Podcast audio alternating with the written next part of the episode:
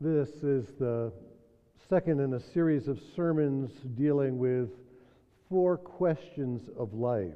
Last week, I dealt with the question why, and I dealt with it particularly in terms of the difficult events and circumstances that we sometimes face in life. Today, I want to look at the question what particularly in terms of human identity. What does it mean to be a human being? Psalm 8 asks this question in terms of the magnificence of creation itself. But before I read it to you, I invite you to join me in prayer. Gracious and loving God, we behold the wonder of your creation. And so, as we hear the words of the psalmist, we pray for your Holy Spirit. Enable these words to come alive in our hearing. Give us a better understanding of what we are and what you are calling us to be. We ask this in the name of Jesus Christ. Amen. Listen to Scripture as I read it to you from the Psalms. O Lord, our sovereign, how majestic is your name in all the earth. You have set your glory above the heavens.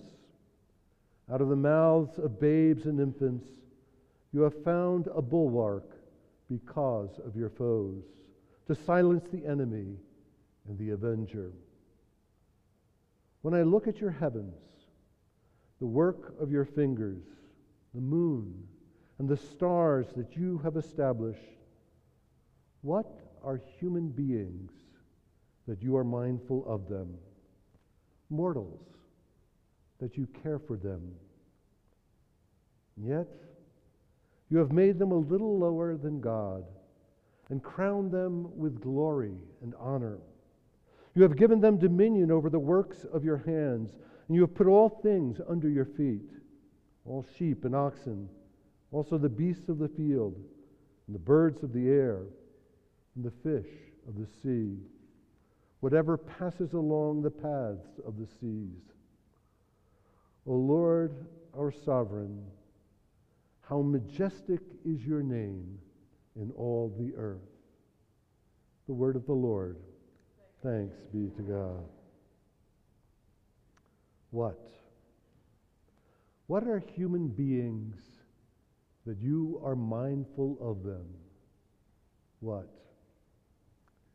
In high school, my science teacher said that ultimately we human beings were just a combination of chemicals that was worth about $2.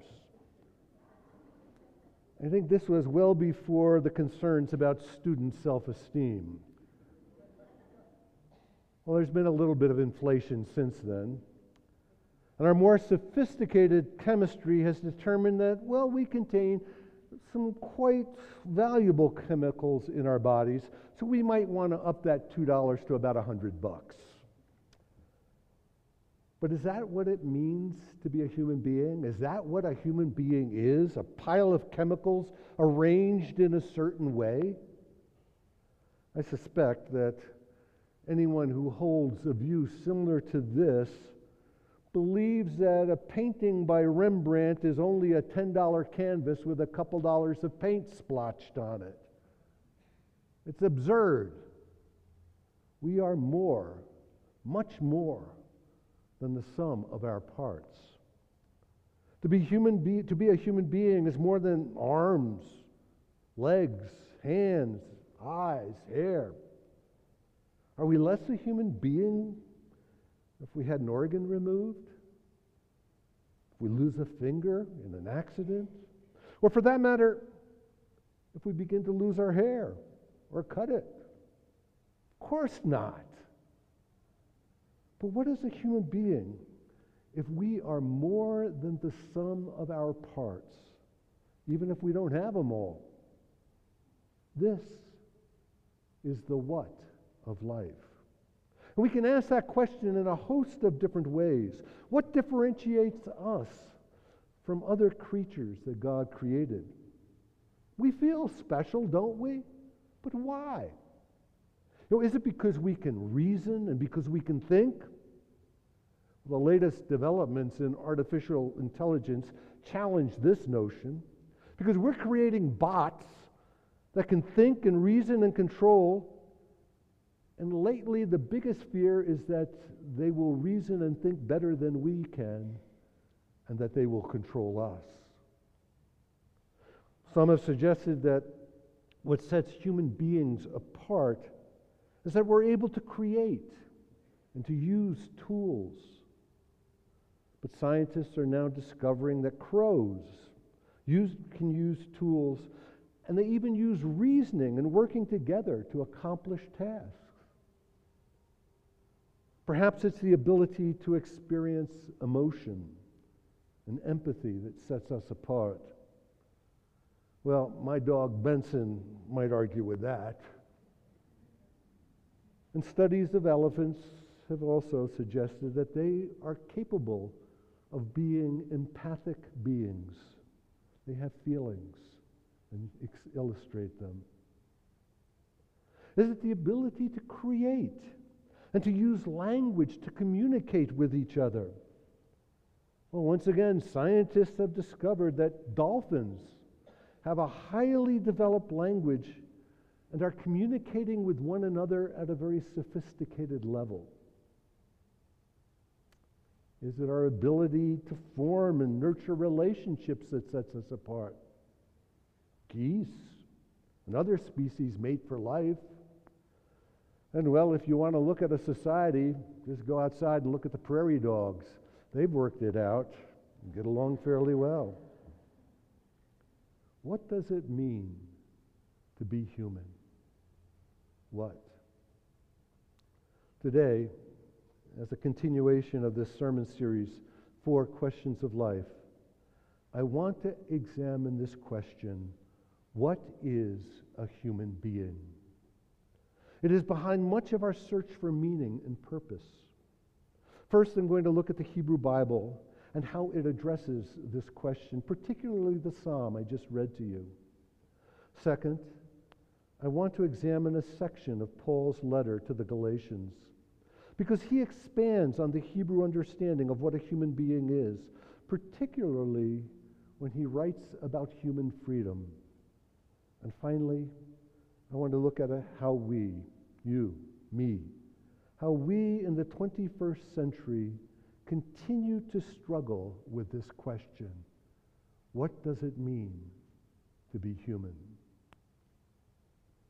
The first two verses of the fifth chapter of Genesis sums up the creation story. When God created humankind, he made them in the likeness of God, male and female. He created them. We are created in the likeness of God. Other translations use the word image, created in the image of God. But what does that mean? You know, what does that say about us? It does it mean we are, in fact, like God, just like God? Does it mean that we are different than the other animals and things in creation? Does that mean that, well, we can go around and act like a God? And then we read Psalm 8. And the tension of these questions suddenly rises.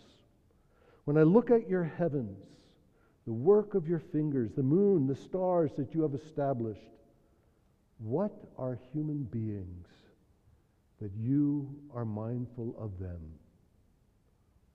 This is a question that comes from a sense of awe. What are we? What are we? There's so many precious moments that I've had as a parent.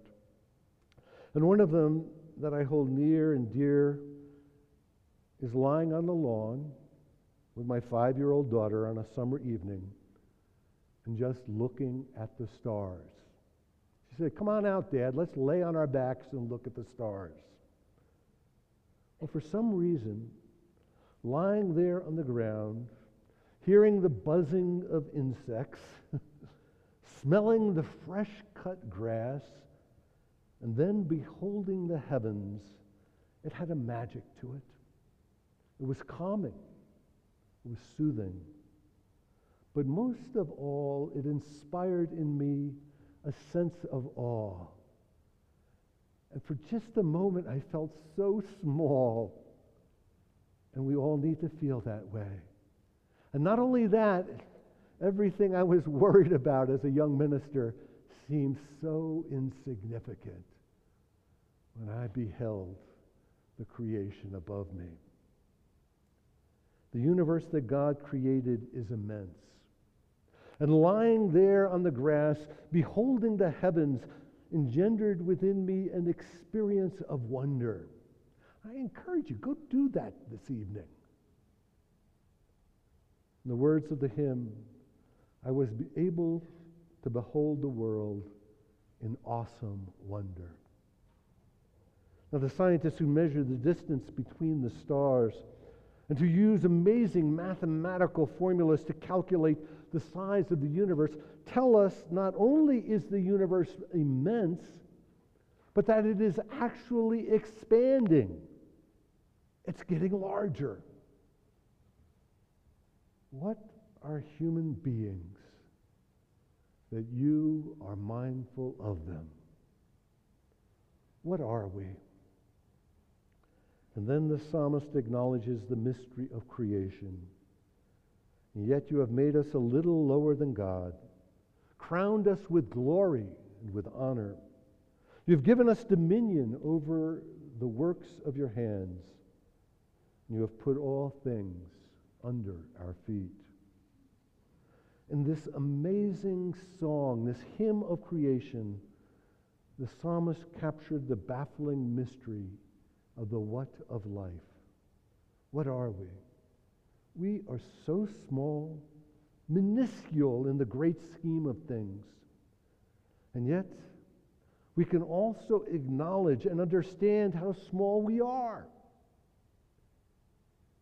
We possess the minds to measure the distance of the heavens, and yet we are still merely creatures. One of the millions, I understand there's 3 million to 100 million different species created by the divine, and we are just one of those. That's the tension of life. And it goes to the heart of the question what? What are we? What are we? At once we can acknowledge our Creator being made in the image of God, and yet we are also finite creatures, small and insignificant in the great scheme of things. We have dominion over creation, and yet that dominion is not subjugation or tyranny. It's not a carte blanche to exploit and destroy. No. We are stewards caretakers of that which is not ours, but God's. Once again, we remember the words of the psalmist The earth is the Lord's, and the fullness thereof. The divine holds the deed. The Apostle Paul raised the ante even higher. To be a human being made in the image of God he declared, is to be in relationship with God.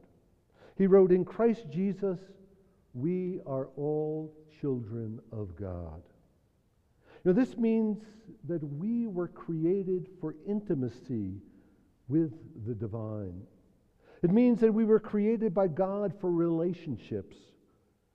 And though that purpose is often thwarted, it was restored in Christ not only with God, but with our fellow human beings. But Paul goes even further, which he often does. If we are children of God, then we are sisters and brothers. We're not only related to God, but to one another. And that all the barriers that we seem to build and create between ourselves and others, they're ultimately artificial spurious, phony.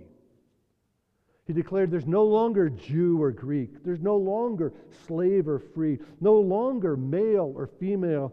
No, for all of us are one in Christ Jesus. What is a human being? To be a human being is to be free. No one controls or has power over one another. They only think they do. No one has a right to enslave or manipulate each other. No. We were created for freedom in Christ and freedom to be in relationship with God and with each other. All of this sounds like wonderful platitudes. And sometimes that's just what preaching is freedom in Christ, image of God, children of the Creator, dominion over creation. I think I hit all the buttons, didn't I? But really, Brent, what is a human being with all of this? I believe that it means that you and I live with tension. The 19th century philosopher Soren Kierkegaard labeled this tension the source of human angst, anxiety. Human beings, you, me, we live with a tension that the rest of creation does not experience. Let me explain. We are, first and foremost, creatures made by the Creator. None of us had a say in our creation. You know, none of us have control over our being. One day we realized we're here. Know, we can try and change the color of our hair, we can decorate our bodies with tattoos and with jewelry, but still, we were created. We owe our very existence to a power that is beyond ourselves, to God. And that's a fancy way of saying none of us are self made. To be created also means that we are not God nor gods. To be created means that we are not the creator. To be created means that ultimately we are dependent upon the one who created us. We modern human beings enjoy the idea that perhaps we are independent. We enjoy the idea that we are somehow self made, be it economic or otherwise. But the truth is, we are not. What are we? We are first and foremost creatures made, created by God. But the other half of the tension is that we are endowed with spirit. Spirit. You know, this is what Genesis and the psalmist spoke of when they wrote about being created in the image of God. The first creation story in Genesis stated that God created the human being, being and then breathed into his nostrils, and he became a living being. The word for breath in Hebrew is ruach, also the word for wind, but also the word for spirit. You see, we are not just chemicals, we are not just flesh and bones, we are also spirit. We were created as spiritual beings. What makes us a living being is the spirit that God has placed within us. And what is this spirit? Well, first and foremost, the spirit is the source of human freedom. It's what enables us to dream, to imagine, to think, and to reflect. It's an ability not only to think, but to think about how we think.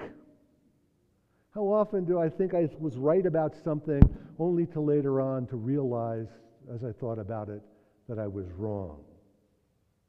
I hope my wife and daughter did not hear that.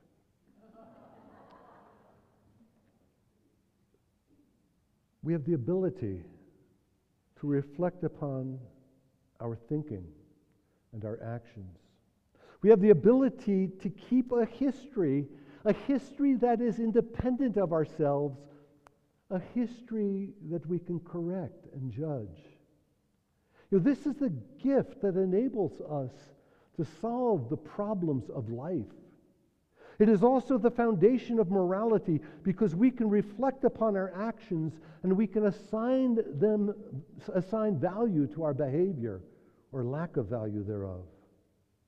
Ultimately, the human spirit is what binds us to one, the one who created us.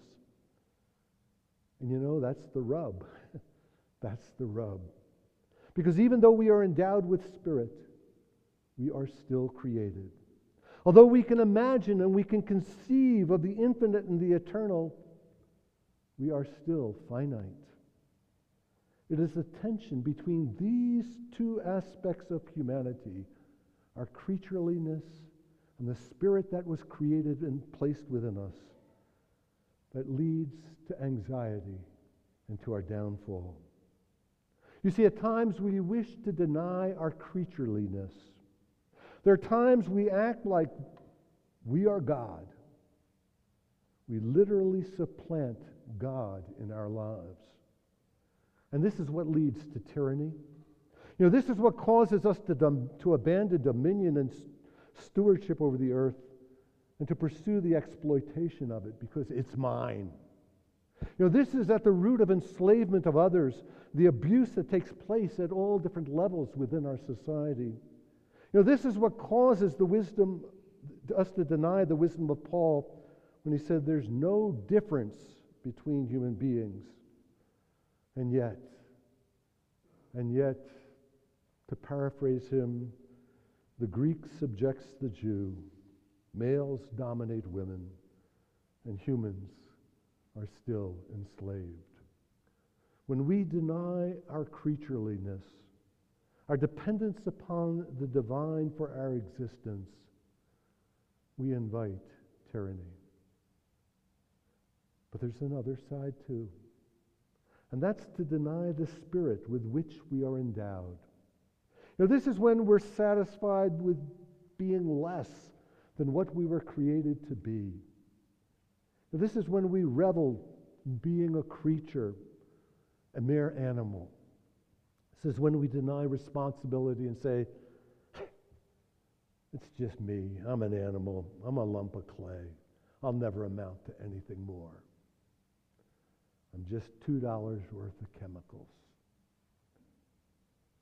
We are that, but so much more.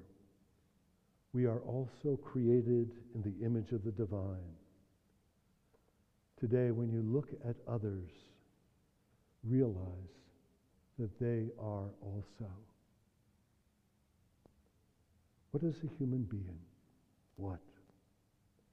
I think we human beings are amazing and complex creations. We're created, thus finite, and we owe our being to the one who created us, and we are ultimately dependent upon God. But we're also endowed with spirit. Spirit that can gaze at the heavens with a sense of wonder and awe. Spirit that can solve the myriad problems that life presents. Spirit that reflects the image of the one who created us and enables us to see, if we will but look, at that image as it exists in others. Spirit that can discover and discern life's meaning. This is the tension with which we live. And for this reason, we live by grace. This is the good news. Amen.